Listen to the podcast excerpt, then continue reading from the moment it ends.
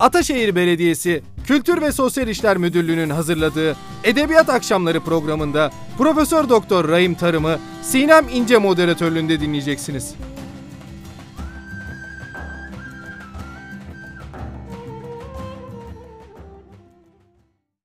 Merhaba, ben Sinem İnce.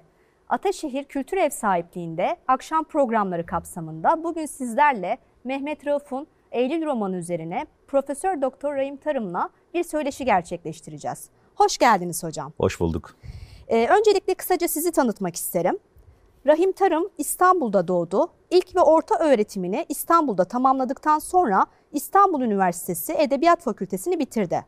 Master ve doktorasını Marmara Üniversitesi'nde tamamladıktan sonra akademik hayatına Mimar Sinan Güzel Sanatlar Üniversitesi'nde devam etti. Hocamızın 1992 yılında tamamladığı Mehmet Rauf'un hayatı ve hikayeciliği üzerine bir araştırma başlıklı tezi 1993 yılında Türkiye İş Bankası'nın edebiyat dalındaki büyük ödülünü aldı. Bu eser daha sonra Akçay yayınlarından çıktı. En son uluslararası Biril yayıncılık için Mehmet Rauf maddesini kaleme alan Rahim Tarım'ın Mehmet Rauf'un anıları, Behçet Necatigil'in Şiir Dünyası, Çocukluk ve Şiir adlı kitaplarıyla çeşitli bilimsel dergilerde yayımlanmış makaleleri bulunmaktadır. Ayrıca Tevfik Fikret, Ercüment Ekrem Talu, Mehmet Rauf, Halit Ziya Uşaklıgil'in bazı eserlerini yeniden yayına hazırlayan hocamızın Bunların dışında Mehmet Rauf'la ilgili olarak yapılmış yazarın hikayelerinden bir seçkisiyle Siyah İnciler adlı düz yazı şiirleri ve üç hikaye adlı kitapları da yayını hazırlamıştır. Hocam yani Mehmet Rauf üzerine doktora tezinizden itibaren hala devam eden bir çalışmanız var. Bu Mehmet Rauf sevgisi size nereden geliyor diye sormak isterim öncelikle.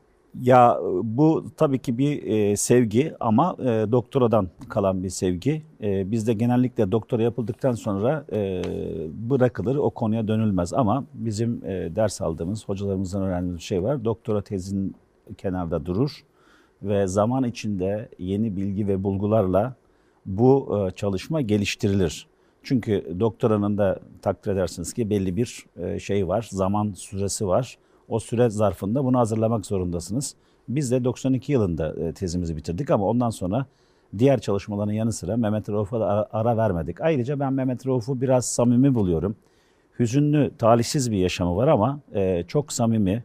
E, bazı yazarlar vardır, çok hassas konulara değinirler ama kendi hayatlarına bunlardan geçirmemişler. Çok katı bir hayatları vardır. Mehmet Rauf böyle bir birisi değil. Yani Mehmet Rauf'un e, eserlerindeki e, birçok şeyi kendi özel hayatında da görebiliyorsunuz. Buradan da bir şeyim var. E, bir de Mehmet Rauf Fransız edebiyatına hakim olduğu bir dönemde denizcilikten kendisi deniz subayı biliyorsunuz. İngilizcesi var. Fransız edebiyatının hakim olduğu bir dönemde İngiliz edebiyat ilgili yazılar kaleme alması e, da ilgi çekici. Yani spektrumu, yelpazesi e, diğer emsalli arkadaşlarından daha geniş diyebilirim. Onların içinde zannediyorum bir de Ahmet Şuayb İngilizce e, biliyordu. E, bunun dışında e, kendisinin özellikle yaşamının son döneminde çok hüzünlü, e, trajik bir şey var. Felç geçirdikten sonra e, yazılarıyla hayatını sürdürmek zorunda kalıyor ve Babali'nin yokuşunda e, kendisiyle karşılaştıklarında hatıralardan okuyoruz bunu diğer yazarların. E, soruyorlar. Yanında genç bir e, eşi var. Genç bir hanım edebiyat öğretmeni. Sağ kolum olarak tak, e, takdim ettiğine göre hatıralarını nakleden kişiler sağ kolunun felçli olduğunu düşünüyorlar. Ve e, elinde e, Charles Dickens'ın David Copperfield'ı var. Fakat maalesef gözden düştüğü için artık onu hiçbir yayın evine kabullendirememiş. Bugün maalesef öyle bir şeyden yoksunuz.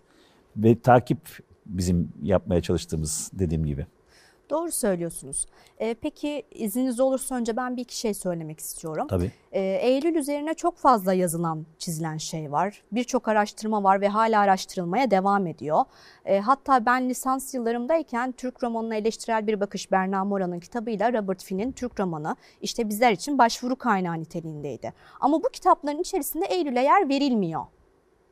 Hatta o dönemde e, size sormuştum ben. Doğrudur yok. Çünkü sizin uzmanlık alanınızda Mehmet Rauf olduğu için e, size bunu danışmıştım. Siz de bana söylemiştiniz ki aslında biz birçok şeyin doğrusunu biliyoruz.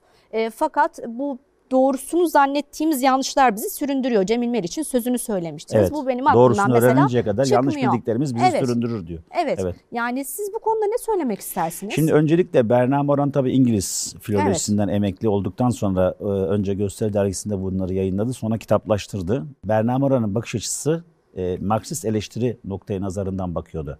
Yani Marksist eleştiriyle ilgilenmek de insanların illa Marksist olmasını falan gerektirmiyor tabii. Böyle zannedenler de varsa da. Zannediyorum bu e, konsepte, bu bağlama dahil etmedi, edemedi. Çünkü e, Eylül e, diğer eserlerden bir farklılık arz ediyor. Yani zannediyorum bundan sebep olabilir. Ee, Robert Finn'e gelince Robert Finn çok enteresan birisi. Yani e, bizim edebiyat dünyasında Bernard Lewis'in e, mesela bir CIA ajanı olduğu e, ortaya çıkmıştır. Robert Finn hakkında böyle söylenen şeyler var. Kendisi yapılan röportajlarda geçmiş yıllarda televizyonlarda. 67-69 yılları arasında e, şey Türkiye'ye geliyor barış gönüllüleri arasında. Daha sonra Osmanlıca öğreniyor.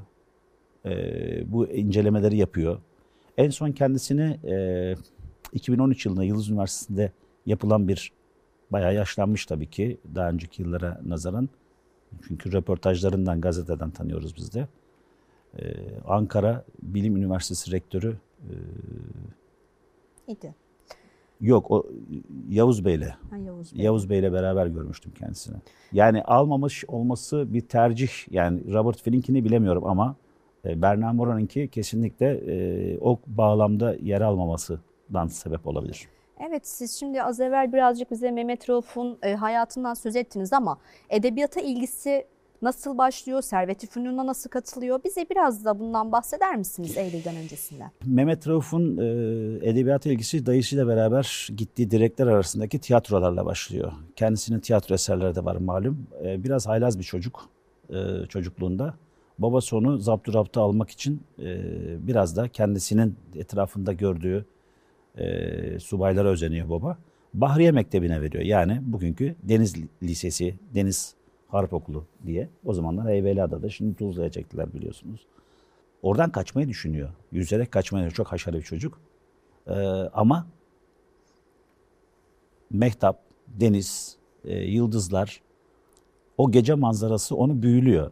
Yani içinde e, edebiyata böyle hayal kurmaya yatkın bir mizacı da var kendisinin. Adeta yaşıyor zaten yazdıklarını. Peki Eylül romanını önceleyen yani bir ön hazırlık diyebileceğimiz nitelikte bir eseri var mı Mehmet Rauf'un? Var var.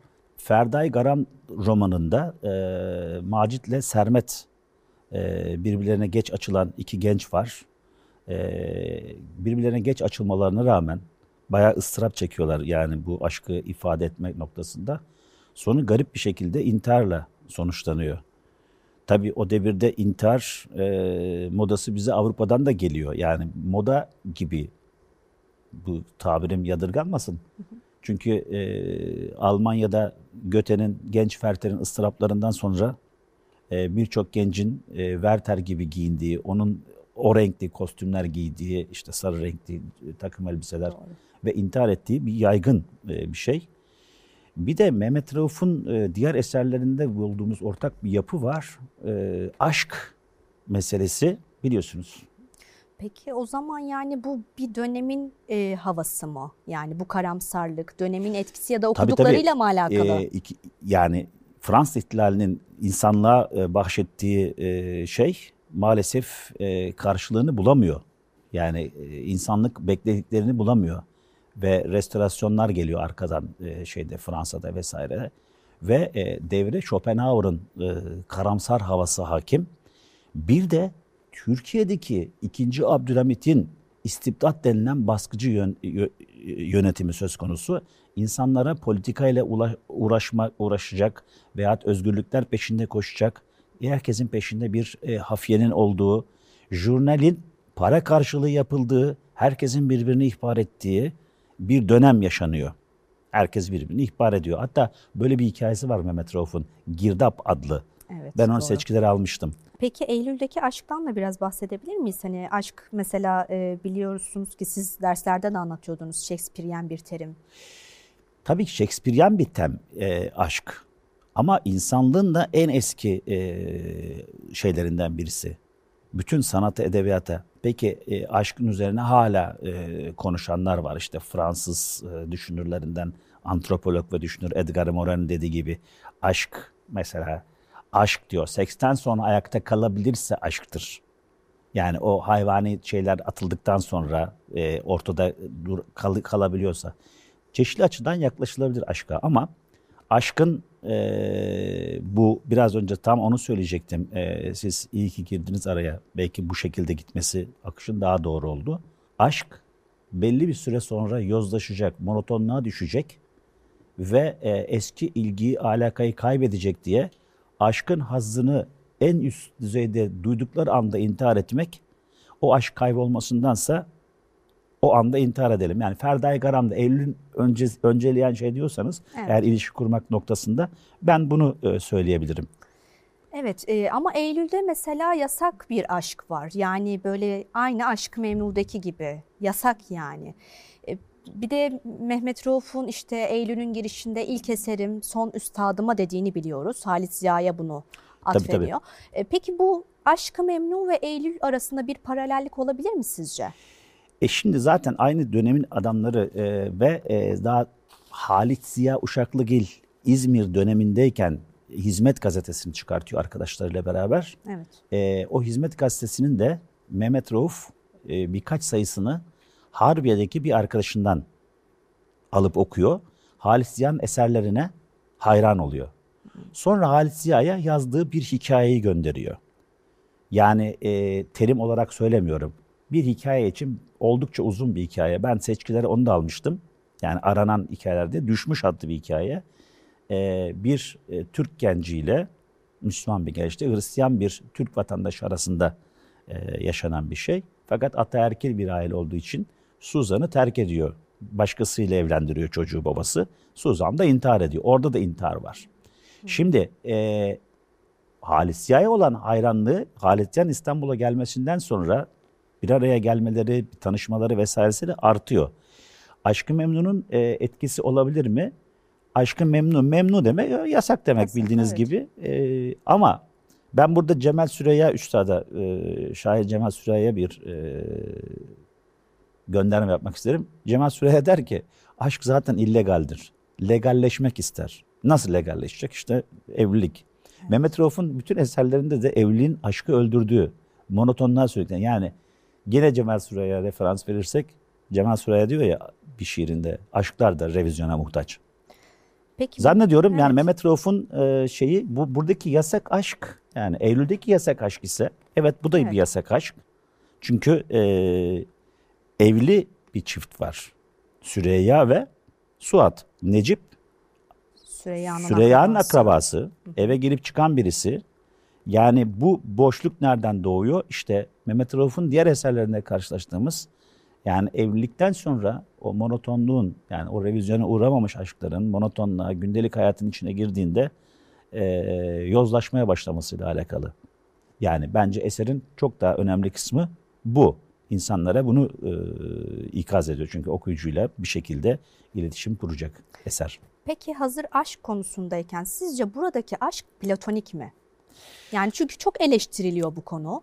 Şimdi yıllarca bize İstanbul Üniversitesi Edebiyat Fakültesi mezunu olduğumu söylediniz. Yıllarca bize e, bu aşkın işte dile gelmemiş, dillendirilmemiş, masum bir aşk olduğu falan söylendi. E, muhafazakar kesim tarafından da asla işte kirletilmediği vesaire. Ama acaba öyle mi? Yani metin bize bunların hepsini veriyor mu? Yani romanın kendisi. Bunlar çok ilginç şeyler. Platonik olması için bir aşkın karşı tarafın bundan haberi olmaması lazım. Kadın ve erkek diye ayırmıyorum. Karşı tarafın bundan yani aşık olunan ve maşuk diyelim karşı tarafa. Evet. Karşı tarafın bundan haberdar olmaması lazım. Eski dini literatürde işte eğer kişi birine aşık olur da kimseye söylemeden e, bu aşkın acısından dolayı ölürse şehit addedilir falan filan diye. Yani bilmiyorum tabii bu, bu bir inanış sonuçta yani inançlar teraziye girmez. Bu bir yasak aşk sonuçta yani evli bir kadına duyulan bir aşk var veya evli bir kadının da karşı tarafa duyduğu bir aşk var. Evet. Yani Aşk-ı Memnu'daki gibi belki şimdi Aşk-ı Memnu'da cinsellik boyutuna ulaştığını e, biliyor muyuz? Bize bunları sadece ihsas dediğimiz hissettirmek yoluyla veriyor. Evet ara Yani evet, Evet. e, o, o şekilde veriyor. Ama Eylül romanında cinsellik yok demek bence e, komik olur yani bu çağda. Yani çağla ilgisi şu açıdan yani çağ ilerleyince rahat mı konuşuyoruz? Evet rahat konuşmamız lazım. Çünkü cinsellik e, o muhafazakarların anladığı herhalde cinselliğin son aşamasını kastediyorlar. Ama cinsellik hayatımızın her tarafındadır. El ele bir manzara seyretmek de bir cinselliktir. Romanın içinde de e, takdir edersiniz ki bol malzeme var. Var. Yani fetiş unsurlar var. Eldivenin çalınması, eldivenin yastığının altında taşıması. E, hastayken değil mi? Evet. Süreyya'nın. Yine bir deniz hamamı sahnesi var. Harem selamlık uygulandığı dönemlerde kadınlar denizde paravan, tahta paravanla ayrılmış bir bölümden giriyorlar. İskeleye yürüyorsunuz. Orada bir şey var. Sizi kimse görmüyor. Yüksek bina olmadığı için o devirde. İşte o yalıya taşındıktan sonra bir gün Necip bu deniz hamamından içeri girdiğinde, onlar ayrılmış bir mahsus e, olan yere girdiğinde bakıyor ki içeride bir koku var. Bunun Suat'ın olduğunu düşünüyor. Yani koku unsurunun ne kadar e, erotik anlamda insanı güdülediğini falan artık burada açmaya gerek yok. Benim uzmanlık alanının dışına çıkar ama zannediyorum artık e, berber salonlarında berber diyorum kuaför diyorum yani Haydar Dümen okuyanlar bile bundan fazlasını biliyorlardır diye düşünüyorum. Yani çok komik geliyor bana. Bir de e, Mehmet Rauf'un kokuyla ilgili Verven diye bir hikayesi daha var. Orada da kokunun e, cinsel güdüleri nasıl etkilediği, cinselliği nasıl güdülediği, erotik düşünceleri nasıl güdülediğini orada da görebiliriz. O yüzden eserde cinsellik yok demek, yani bil fiil olması da gerekmiyor. Yani düşünün, e, Eylül romanında ne var? E, bir dadı var. Sigarasından hoşlanmıyorlar onlar. Ben de sizin dandununuzdan hoşlanmıyorum diye piyanoyu kastediyor. Evet. E, eş Süreyya balıkta. Bunlar Necip'le beraber piyanonun başında. Suat piyano çalıyor. Dadı da orada yok. Ve piyanonun başındalar ve yakın bir mesafedeler. Hatta bazı e, şeylerde Suat'a çok yakın mesafede. Tabii nefesini Süre- hissettim diyor. Yani işte bunları yakalamak yani semptomik okuma dediğimiz satır aralarını e, yakalamak dediğimiz hatta biraz önce ihsas dedim. Flaubert'in e, Madame Bovary'sinde Rudolph'la Emma Bovary'nin ne yaptığını biz tahmin ederiz okuyucu olarak. Evet. Ama yazmaz. Romanda öyle bir şey yoktur. Tabii biz Yani- oradan artık satır aralarını okuyoruz çünkü. Çünkü ihsas yani ihsas diye bir şey var. Yani Evet. yazarlar bunu ihsas ederler. O e, arabanın içinde o dönem, o dönemdeki atlı arabalar tabii e, romanın. Orada seviştiklerini biliriz. Ama burada romanda yazmaz bu. O yüzden roman tahlil ederken, roman analiz ederken işte bildiğimizi zannettiğimiz veyahut okuduğumuz zannettiğimiz yani veya bize öyle gösterilmeye çalışılan birçok nokta var böyle. Şimdi Eylül hala yazılıyor, çiziliyor diye söyledik. Yani Evet. bir sürü araştırma yapılıyor, Evet. ediliyor. Hatta Selimilerinin e, yanımda da getirdim. Evet. Kırık Deniz Kabukları diye bir Anlatısında e, evet. burada da Eylül'e yer veriyor. Peki sizce yani Eylül üzerine bu kadar çalışma var. Eylül Türk Edebiyatı'nda nerede? Eylül Türk Edebiyatı'nın ilk psikolojik roman olarak kabul edile gelmiş. Evet bu söylediğiniz çok önemli. Önemli ama kabul edile gelmiş. Bunu böyle görmeyenler de var. Örneğin e, Murat Belge öyle görmüyor. Bu diyor ilk e, psikolojik roman bizce diyor. Ona göre Sen Noralya'nın koltuğundan Peyami bahsediyor. Safa'nın Patmazal Noralya'nın Evet. koltuğudur diyor. Şimdi bunlar tartışılabilir. Ama e, Murat Belge'ye de hak vermek lazım. Niçin hak vermek lazım? Çünkü e, sadece e, iç monologlara yer vermesi bir eseri psikolojik roman kılmaz. Psikolojik romanın ama o dönemde psikoloji ve psikolojizm daha yeni yeni biliniyor. Yani iç tahlillere yani kafamızın içinden geçen düşüncelere ve bunlar romanda e, determinist bir şekilde veriliyor. Yani nedenlere göre Suat'ın da Necip'in de iç dünyasındaki çatışma yani duydukları aşk karşılıklı şey e, duygular bu değişimler bazen yanlış anlamalara dayalı küskünlükler biçimini alıyor bazen başka bir şey hatta bazen çok uzatıyor bile sayılabilir yani yazar. Evet, hazır Murat Belge dediniz. Şimdi Murat Belge'nin Eylül hakkında bazı öne sürdüğü düşünceler var. Evet. Bundan biraz bize bahseder misiniz? Yani edebiyat dedikodusu gibi Şimdi aslında ama her edebi eserin yani e, bizde Ahmet Mithat döneminden beri e, Ömer Seyfettin bunu e, bir yazısında söz eder. Çok şükür der o yıllar geride kaldı ama Ömer Seyfettin'in e, ölümün üzerinden 100 sene geçmiş Biz hala aynı yerde e, sayıyoruz. Benim öyle bir akademiye yüklediğim yazım var. E, güneşe karşı konuşmak diye. Yani kendi kendimin yazısını tavsiye etmek gibi olmasın ama oraya bakılırsa şu görülecektir. Yani Ömer Seyfettin diyor ki orada Ahmet Mithat Efendi'nin e, yazıhanesinin gazetesinin önüne giderler. E, romandaki şey e, çıktığında yani yapışırlar. Romandaki e, filanca şahıs şu saraylı hanım değil mi? Şu değil mi bu değil mi? Aynı şey Tanpınar'ın huzuru içinde söylenir. Evet. İşte bu Nesteren Hanım mıydı? Bu bilmem kim miydi? Bu Yahya Kemal miydi? Vesaire diye. Aslında edebi eser önce sanat eseri olarak kabul edip kendi içinde değerlendirmek lazım. Tıpkı e, tartışmalarda kullandığımız gibi önce kendi içinde eleştirmek, ondan sonra karşı argümanlar getirmek şeklinde. Benim e, şeyim, düşüncem böyle. Ama e, her eserin etrafında bu şekilde bir aura örülüyor genellikle. Ve biz bunu çok seviyoruz. Acaba böyle bir şey var mı? Eylül roman etrafında da örülen aura şu. Aslında çok yanlış bir aura. Yani e, böyle bir şey. Hüseyin Cahit'in anılarını da zannediyorum. E, her iki kişinin ahirete intikal etmiş diyor. Her iki kişinin de ruhaniyetine duyduğum saygıdan dolayı konuşmuyorum. Bu olayı bize bahseder misiniz? Onu bahsedeceğim. Yani bu, bu kuşkuları arttırıyor. Hani Murat Belge'ye e, tabii söyleyeceğim bir şey Onu yok. da getirdim yanımda hatta. E, tabii, tabii, tabii ama böyle bir şey var. Yani buna da, e, inananlar da var. Mehmet Rauf çalışırken ben bana Hilmi Yavuz e, hocamız da söylemişti. Sanat tarihi bölümünde derse gire- gelirdi bizde. E, oradan tanışıklığımız sonra e, hoca talebe ilişkisine dönüştü tabii. Çok şey öğrendik kendisinden.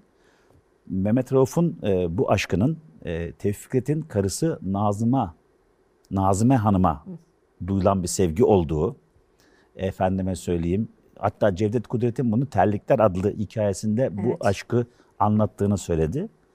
Ben Terlikler adlı hikayeyi Mehmet Rauf üzerine doktor yaparken defalarca okudum. Böyle bir sonuç çıkartamadım. Bunu Hilmi Hoca'ya da söyledim. Takdir senin demişti bana.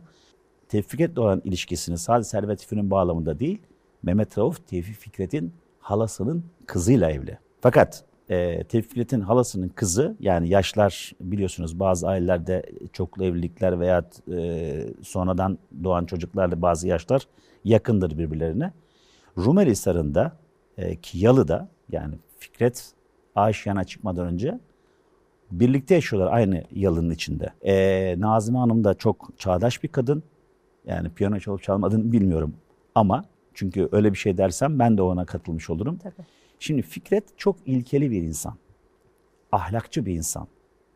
Hayatını saat gibi kurmuş bir insan. Böyle bir şeye müsaade etmesi mümkün değil. Yani böyle bir şeyin olabilmesi. Ama insanlar bu romanın etrafında böyle bir aura ördükleri zaman belki satışı da gerçekleştirecek diye düşünüyorlar. Yani zamanımızda da var. Biraz önce aklıma geldi. Şimdi tekrar e, söylemeyi unuttum. Şimdi tekrar söyleyeyim. Öyle bir e, kitap kapağı gördüm ki. Çünkü eser çok yüz temel eser serisine girmiş. Liselerde, orta öğretimde falan okutulduğu için. Diyor ki aile içi ilişkilere zarar vermeden yaşanan masum bir aşk. Yani aile içi ilişkilere zarar vermeden nasıl böyle bir aşk yaşanabiliyor? Bu gerçekten komik yani bu arka kapak yazısıydı. Şimdi Rumeli Hisarı'ndaki yalı artık yok. Oradan yol geçiyor. Ee, hala hazırda o yalı yok. Ee, ama Fikret'in böyle bir şeye e, müsaade etmesi mümkün değil. Fakat şu gerçek, bizim araştırmalarımız sonunda bulduğumuz, Fikret'in halasının kızıyla evli ve bir kız çocuğu varken Mehmet Rauf başka bir hanıma aşık oluyor.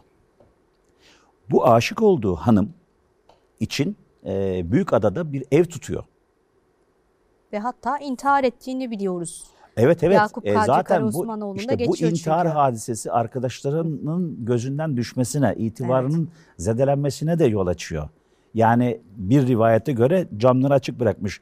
Ama bir rivayete göre Yakup Kadri Karaosmanoğlu'nun gençlik edebiyat hatıralarında Evet, evet. da var. E, oradan da okunabilir.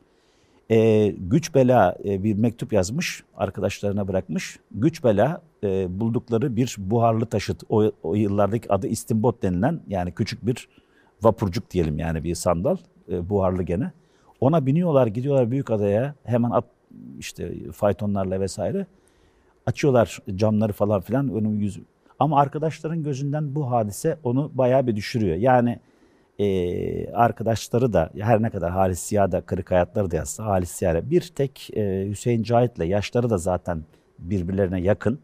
Çapkınlık e, konularının da herkes dağıldıktan sonra bunların biliyorsunuz Servet Fünuncular, Servet Fünun Sirkeci'deki yazıhanede Halit Ziya geldikten sonra Duyun Umumiye'deki e, ofisinde efendime söyleyeyim gene Sarıyer'deki evinde Mehmet Rauf'un görev yaptığı karakol gemisinde Boğaz içinde veya tenezzüh dedikleri e, ilkbahar aylarında yaptıkları e, piknik gezilerinde falan hep edebiyat falan konuşuyorlar. E, millet dağıldıktan sonra e, bunlar iki genç kaldıkları için e, bazen de bu çapkınlıklardan falan söz ediyor. İkinci bir rivayet de bununla alakalı zaten. Peki hazır tam çapkınlık demişken sizce Eylül romanındaki Necip ile Mehmet Rauf'un kendi e, hayatı arasında bir paralellik, bir benzerlik var mı? Valla birebir bir benzerlik yok ama e, e, Flaubert'in biliyorsunuz e, bir sözü var. Yani Evet. yarattığınız bütün kahramanlar sizsinizdir. Yani Emma Bovary benim der Flaubert. Evet. E, Birçok benzerlik bulunabilir. Yani Necip Çak, çapkın biri miydi? Ben Behlül mesela e, Halis Yan'ın Evet, Aşkı o. Behlül daha çapkın birisi. Necip böyle birisi değil ama Beyoğlu alemlerine çıktığı, e, şey yaptığı, gezdiği, e, gece hayatına alışık olduğunu oradan biliyoruz. Çünkü e, o dönem için kaç göçün olduğu, kadının e, gündelik hayatın içinde yer almadığı bir dönem için Necip'in arayışlarının Beyoğlu'nda olması ve Avrupa hayranlığının had safhada olduğu, özellikle bu neslin okuduğu kitaplar, izlediği dergiler, eskiden bunları Avrupa'ya gidenler işte seyahatte yanlarında getirecekler vesaire ama onlar Beyoğlu'nda bunları bulabiliyorlardı ve bu yaşantılara özeniyorlardı. Halbuki oradaki insanların da kendine göre, Avrupa'daki insanların da kendine göre sıkıntıları falan ama herkes e, salonlarda e, salon erkekleriyle beraber bir olmak, müsamereler, işte piyano şeyleri, konserler falan değil. Ama burada tabii ki e, romantik akımın da etkisini görmekteyiz. Yani aşk ve kadın konusunda. Evet zaten şimdi Flaubert'den bahsettiniz. Sizin Servet-i Fünun ve Bovarizm diye bir yazınız var. Evet.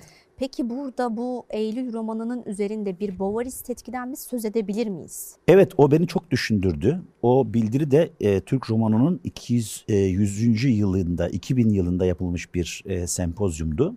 Burada ben e, bir Bovarist etkiyi söylemiştim. E, bunu oku, ok- anlayamazsınız diyor satın aldığında şey. Halis Ziya'nın da e, daha genç yaşlarda bunu okuduğunu, dedesinin avukatlarından birisi anlıyor musun diye sorduğunda Evet. ona bir paragraf çevirdiğini ve e, o avukatın tutup Halis Ziya'nın kolundan e, dedesine götürüp bu çocuk iyi bir yazar olacak. Bunu burada harcamayın ticaretle dediğini biliyoruz. E, dolayısıyla e, bir Bovaris etkiden söz edilebilir ama Mehmet Rauf söz konusu olduğunda bunu tek Halis Ziya'ya bağlamak zor. Çünkü Paul Bourget diye bir e, yazar Evet. var. Fransız. Ben de onu da size soracaktım. Paul Bourget ile son zamanlarda yaptığım çalışmalar Paul Bourget'in e, etkisi olduğunu gösteriyor. Paul Bourget'in e, doktor tezimde de söylemiştim. Benden önce de söylenmişti. Paul Bourget'in Un crime d'amour diye bir eseri var. Bir e, aşk cinayeti diye. Evet. Bu aslında bir kriminal bir roman değil. Ben bunu işte biraz önce yayına başladığımızda da söyle sormuştunuz. Yani bırakmamak lazım. Yani doktora tezleri vesaire bir konuda uzmanı. Türkiye'nin en eksik olduğu şeylerden bir tanesi bu. Her şeyden azıcık azıcık biliyoruz ama bir şeyi tam olarak bilmiyoruz. Yani bazı şeyleri bazıları bırakalım derinleşsin. Biz hocalarımızdan böyle gördük. Ee, sonuç itibariyle ben bu romanı çevirttim. Siz yazınızda Fransızcadan, benim paralellik Fransızcam yok. var falan diyordunuz yani. Ben onu sormak istiyordum Onu ben ama ben ben de var mı, söyledim. yok Ben de mu? aktardım. Evet. Paralellik var. Paralellik var. Orada da askerlik arkadaşı, bir mühendisle bir e, asker e, arkadaşı ve evli mühendisin eşi arasında bir ilişki var. Evet. E, Birçok paralellik var aralığa. E, bunları sayabiliriz. Ama mesela Eylül romanında e, çocuk yok. Bir cinayeti aşkta çocuk var. E, çocuğa rağmen e, kadın aşığına gitmek istiyor ama aşığı hasta olduğunu ileri sürerek buluşmaktan kaçınıyor. Buradaki Yani- aşk gerçek, ay şey hastalık gerçek ama. Oradaki yani Arman denilen yani bir cinayeti aşk romanındaki Arman hakikaten e, kadın düşkünü bir adam. Herkesi e, önüne gelen kadını elde etmeye çalışan bir adam ve ruhsuz. Hiç böyle aşktan falan anlayacak e, yani ruhsuz dediğim insanlık dışı sadece behimi arzuları, cinsel arzular için yaşayan bir adam. O yüzden de kadından hevesini aldıktan sonra kaçınıyor. Daha sonra kadını anlıyor ama artık iş işten geçmiş oluyor. Yani bu aslında yaşanması gereken, olması gereken bir aşkın. Hani bizde de bir şarkı vardır ya, e, pop şarkısı bu aşkın katili sensin diye. Ha onun gibi. Bu buradaki cinayet bu aşkın cinayetidir. Kadın her şeyi bırakıp, çoluğun çocuğunu bırakıp gitmeye razıdır. Fakat arman hastalık. İşte hasta olma motifini buldu e, Mehmet Rauf, e, Ferday Garam'da gibi böyle sureta, yüzeysel değerlendirmeler yapıyoruz zaman zaman. Bizler de yaptık. Ama bu hasta olma motifi e, Mehmet Rauf'un e, kullandığı şekilde değil öbür tarafta. İlişkiden kaçınmak için. Kaçıyor adam. Arman kaçıyor. Ama Mehmet Rauf da öyle değil. Hasta olma motifini buluyor. Hastalık onları birbirine yaklaştırıyor. Evet. Hatta e, o tifüse yakalandıktan sonra e, Süreyya, Necip. şey Necip Evet. pardon, e, yakalandıktan sonra onu ziyarete geliyor. Yani azıcık biraz iyileştikten sonra Evet. biliyorsunuz. Yani orada e, mendilin şeyin e, Eldiven. eldivenin tekinin orada olduğunu öğreniyor. Eldivene e, tabii ki siz bayanlar e, el kremi falan kullandığınız için eldivene siner. Hem ten kokusu hem de kullanılan parfümün, işte kremin vesairenin kokusu siner. Çünkü genelde benim okuduğum bu işte yazılarda sizin de hazırladığınız tezde sanki böyle bu bir cinayete aşkla Eylül e, aynı gidiyor gibi. Mehmet Rauf oradan almış gibi. O zaman Eylül daha mı başarılı yani size göre? Kesinlikle daha başarılı. Yakında ben bunu e, bitirmek üzereyim. Bunu e, yayınlayacağım. Akademiye de koyarım. E, yayınlandıktan sonra zaten onları akademiye yüklüyorum. Yani e, sütün sütün ayırdım bunları, karşılaştırdım. İşte mesela burada çocuk var, burada çocuk yok falan vesaire. Gerçi Aşk-ı Memnu'da e, bir çocuk olsaydı ilişkimiz daha bir fazla farklı şekil alırdı diye Eylül'de Suat'ın düşünceleri içinde buna bu düşüncelerden dolayı bir şeyden Kısaca yer veriliyor zaten. ama bir çocuk kaybetmişler onlarda bir çocuk yani değil mi Suat'ın bir çocuk Evet. kaybettiği meselesi var, Var. orada. Yani onu atlamamak lazım. Peki finaline doğru yaklaşalım şimdi romanın. Romanın e, sonunda yangın çıkıyor. Bu yangın sizce yasak aşkın ateşle arınması olarak adlandırılabilir mi? Yani böyle niteleyebilir miyiz biz bu durumu? Yani insanları e, doğallıktan uzaklaştıran yani e, işte nasıl bir tanrıya inanıyoruz bilmiyorum ama kimseyi de suçlayamam. Ama e, Tanrı'nın bize bahşettiği, verdiği bu şeyleri konuşmaktan bile utanan, konuşmaktan var olma. Neden e, arınmak olsun? Yaşanan gerçekten düzgün bir aşksa. Sadece e, Süreyya ile Suat'ın evli olması mı? Tabii yasak yani dönemine göre. Zaten mesele bu. Yani Türk Edebiyatı'nda özelliği ilk olması bu. O güne kadar devamlı ahlaki e, yani divan edebiyatından gelen hikmet amiz söz söylemek, ahlakçılık yapmak vesaire. Ama ahlak sadece burada çıkmıyor ortaya. Fikret'in ahlakı da var mesela. Tabii. Değil mi? Nedir Fikret'in ahlakı? Yani dürüst olmak vesaire. Ahlakı sadece bu ilişkilerde e, kadın erkek ilişkisini aramak çok saçma değil mi? Diğer konularda da insanlar ahlaklı olmak zorundalar. Mesela bu eserin bu özelliği de var. Sonuç itibariyle e, ben ateşte arınmak gibi bir şey e, o yıllarda çok yangın oluyor. Yani e, gaz lambalarıyla aydınlatıldığı için elektrik henüz olmadığı için e, gece idare lambası dedikleri veya daha küçüklerine şinanay diyorlar. Yani şarkılarda geçen çok küçük e, olanları. Onlar başuçlarında bulundurulur insanların. Bunlar devrilir. En ufak bir sarsıntıda vesaire yangın çıkabilir. Ama e, zannediyorum biraz eser tefrik ediliyor biliyorsunuz. Evet. Servet Fünun'da tefrik halinde part part her hafta bir bölümü e, yayınlanıyor. 1900 yılında kitap haline getiriliyor.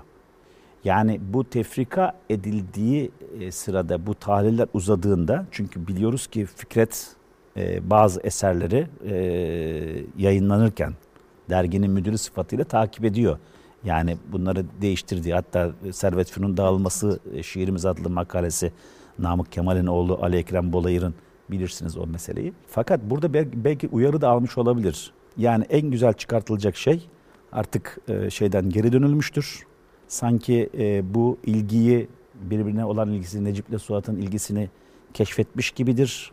Evet. Süreyya geri dönerler. Geri döndükten sonra da işte bu yangın sahnesiyle son bölüm başlar. Evet. Ben genelde- arınma olarak kabul etmiyorum. Yani ben bu benim düşüncem tabii ki. Peki sona doğru gelirken şimdi güzel çok güzel bilgiler verdiniz bize. Bovaris Tetki'den bahsettiğiniz dönemden, okudukları eserlerden. Peki Eylül'de bir şeyler eleştirilmesi gerekiyorsa sizce bunlar ne olabilir? Yani romandaki eleştirilecek unsurlara biraz değindiniz. Dediniz ki çok uzun hani bazı şeyler. Servet-i Fünun'da tefrik halinde yayınlanıyor. Ondan sonra da bitiyor dediniz. Neler eleştirilebilir? E, tabii ki e, zaten bizim edebiyat e, analizi, roman analizi derslerimizde e, biz özet vermekten bir kurtulursak e, Nabokov'un edebiyat derslerini en asgari ölçekte e, konu alsak yani onu e, örnek alsak zaten yapacağız. Bu soruyu çok değerli buluyorum o yüzden. Teşekkür ederim bunu sorduğun için. Gerçekten eleştirilecek yer bulunabilir. Sanatın en basit tanımlarından bir tanesi de nedir bilir misiniz? Ee, sanat insanda gerçeklik vehmi uyandırmalıdır. Yani birisi kalkıp e, ben Danimarka Prensi Hamlet dediği zaman şimdi benim gibi birinin çıkması 18-22 yaş arasında işte vücut yapmış bir genç çıkıp şey yapar daha inandırıcı olur. Şimdi inandırıcılık noktaya nazarından baktığınızda yani yangının çıkması çıkabilir. Yani e, o dönemde sık rastlanan bir şey koskoca mahallenin veya semtin yandığı Fatih yangınları, e, Üsküdar yangınları vesaire çok meşhur. Ama mesela o dönemde romandaki babayı hatırlayın. Yani Süreyya'nın babasını hatırlayın.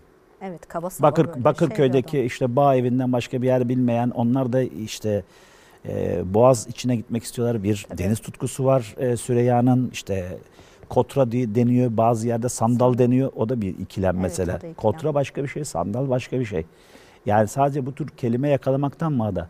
Şimdi böyle bir e, adamın çoluğu, çoluğuyla çocuğuyla beraber yaşayan bir adamın madem sen benim koşullarıma uygun değilsin işte eşini al git bir daha da gelme de diyebilir. Geri dönecekler çünkü. Yazlık sezonluk kiralıyorlar. Evet. Bir şey Ve bu, ama. bu ama kira kira parası nereden buluyorlar? Suat'ın e, babasından Suat'ın temin baba- ediyorlar. Suat'ın babasından temin Evet. ediyorlar. Suat'ın babası e, bir evin bir kızı Suat. Babası annesinin ölümünden sonra onu itinayla büyütmüş, özenle büyütmüş. Batılı şartlarda piyano öğretmiş vesaire. Bu yangında mesela benim dikkatimi çeken şey e, konak hayatında yalıdan döndükten sonra konakta çıkıyor yangın. Mesela Aşk-ı Memnu'da Bihter'le Adnan Bey'in odaları ayrı. Onu biliyoruz. Evet. Ama burada bir- böyle bir ayrımdan falan söz edilmiyor. Evet. Zaten evi. mümkün değil. Bağ, yani konak bağ evinde değil. Yani konakta, konakta. çıkıyor. Yaşadıkları konakta çıkıyor. Bağ evde yazlık gibi Evet. ama onlar öyle beğenmiyorlar. Bu konakta Süreyya ile Suat'ın ayrı odada olmadıkları kesin. Zaten Evet. sonuçtan da onu anlıyoruz. E peki e, eşinin yanından nasıl dışarı çıktı da tekrar Necip'le beraber kurtarmak için alevlerin arasına daldı? Veyahut yalıdan döndüklerinde e, kız kardeşi falan dalga geçiyor. Biraz önce anlattığım şey e, cinsellik yok romanda falan deniyor. Hacer'in Necip'e karşı söylediği şeyler hatta e, mahallelerinde başka konakların hanımlarına gelip giden bir genç erkek çocuğundan bahsederler yakışıklı bir Evet, çocuktan. Evet, evet. Ona nasıl ilgi duyduğunu, kelimelere döktüğünü nasıl cinsellik yok yani bu da ayrı bir konu. Ama yani eserin eleştirilecek bu tarz tarafları da var. Halit Ziya mesela diyor ki e, bence diyor bir burguya benziyor diyor. Doğrudur. Yani psikolojik tahlillerden dolayı burguya benziyor. Ee, fakat e, Fecraati döneminde tartıştığı İsmail Habib Sevik de diyor ki evet Halit Ziya'nın bu saptaması doğru. Fakat bu burgu döndükçe derinleşen bir burgu. İsmail Habib Sevik'in bu e, tespitine, bu saptamasına ben katılıyorum.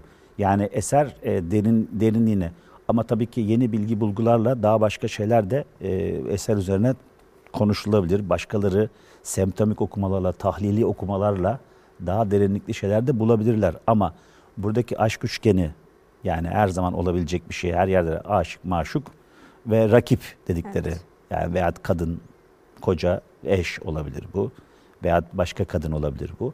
Yani mutlaka yaşanan bir şeydir. Sadece Rene Girard'a ait bir şey değildir bu. Doğru söylüyorsunuz. Peki başka eklemek istediğiniz bir şey var mı? Yani Mehmet Rauf e, bağlamında eklemek istediğim bir şey şu. Yani Mehmet Rauf'un bu romanında öne çıkan aşk hakikaten eğer kutsanacaksa e, entelektüel bir aşktır. Çünkü Suat'ın monotonlaşan evlilik hayatı Suat'la Necip arasında piyanoda çaldıkları ünlü batılı kompozitörlerle ilgili hem bunlar yani yorumluyorlar şeyi. Evet, yani çalınan parçalar üzerine konuşuyorlar. Yani sonatlar üzerine konuşuyorlar. Diğer batılı musiki şey eserler üzerine konuşuyorlar. Bilgi sahibiler. Şimdi bu romantik akımdan gelen bir şey. Aslında Mehmet Rauf kendi kendini de tahlil edememiş olabilir. Mehmet Rauf'un kendi özel hayatında aradığı kadın da, aşk da entelektüel doyumu birlikte yaşayabileceği bir aşk. Yoksa evlilik aşkı öldürür veya bilmem ne falan. Bunun kesin böyle bir genelleme. Zaten benim tezimde de genellemeler diye bir bölüm vardır. Yani ben tabii ki yazarın yaptığı genellemelere söylüyorum. Bu genellemeler hepsi doğru olacak diye bir şey yok. Ama bizim alanda bir kişi üzerine çalışıldığı zaman ya o çok sevilir, korunur. Yani ona söz söylenti söyletme olmaz. Yani eleştirmek gerektiği yerde o da eleştirilebilir. Bu romantik etkiden geliyor.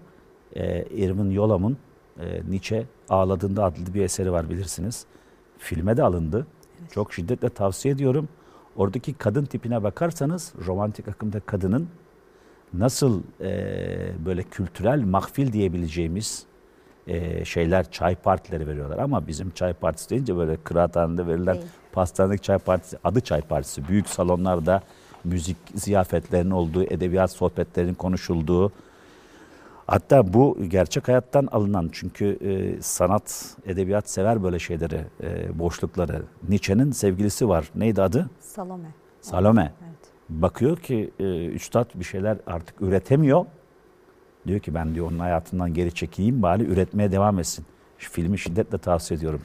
Çok teşekkür ederiz hocam. Emeği geçen herkese çok teşekkür ederiz. Çok güzel bir söyleşi oldu. Ben de size ve Ataşehir Kültür adına e, bütün emeğe geçen arkadaşlarımıza teşekkür ediyorum.